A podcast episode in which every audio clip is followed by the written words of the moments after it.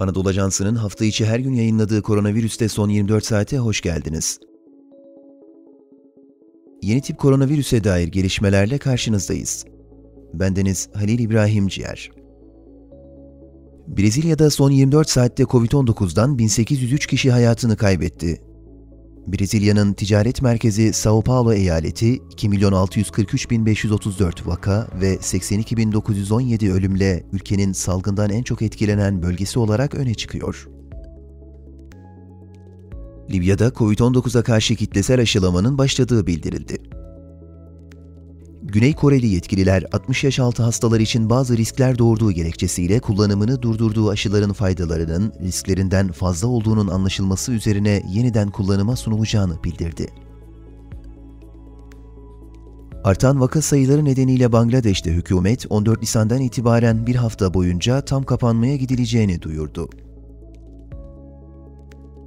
Dünya genelinde vaka sayısı 136 milyon 661 bin, hayatını kaybedenlerin sayısı 2 milyon 950 bin, iyileşenlerin sayısı ise 109 milyon 908 bin oldu.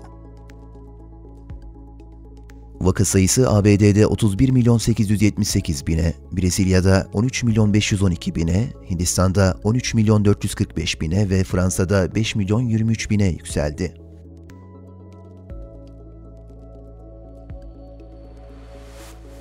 İçişleri Bakanlığı'ndan valiliklere Ramazan tedbirleri genelgesi gönderildi.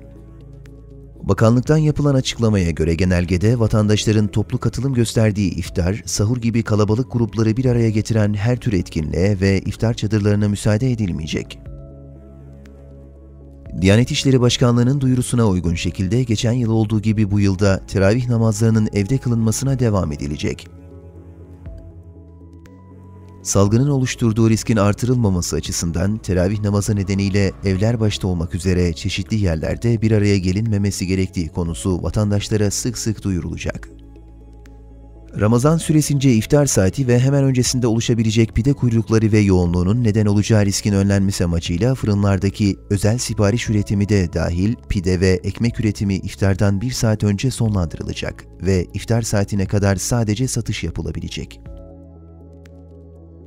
İftar vakitlerinin öncesinde oluşabilecek trafik yoğunluğu dikkate alınarak iftar saatinin en az 3 saat öncesinden itibaren belediyelerle gerekli koordinasyon sağlanarak toplu taşımada kullanılan araç ve sefer sayıları artırılacak.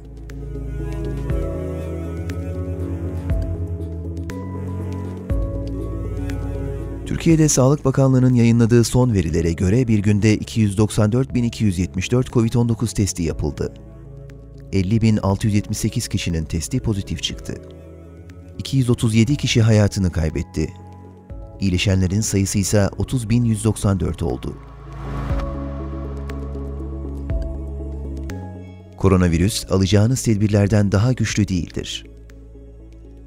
Spotify, SoundCloud ve diğer mecralardaki podcastlerimizi dinlediğiniz için minnettarız. Lütfen abone olmayı unutmayın. Hoşçakalın.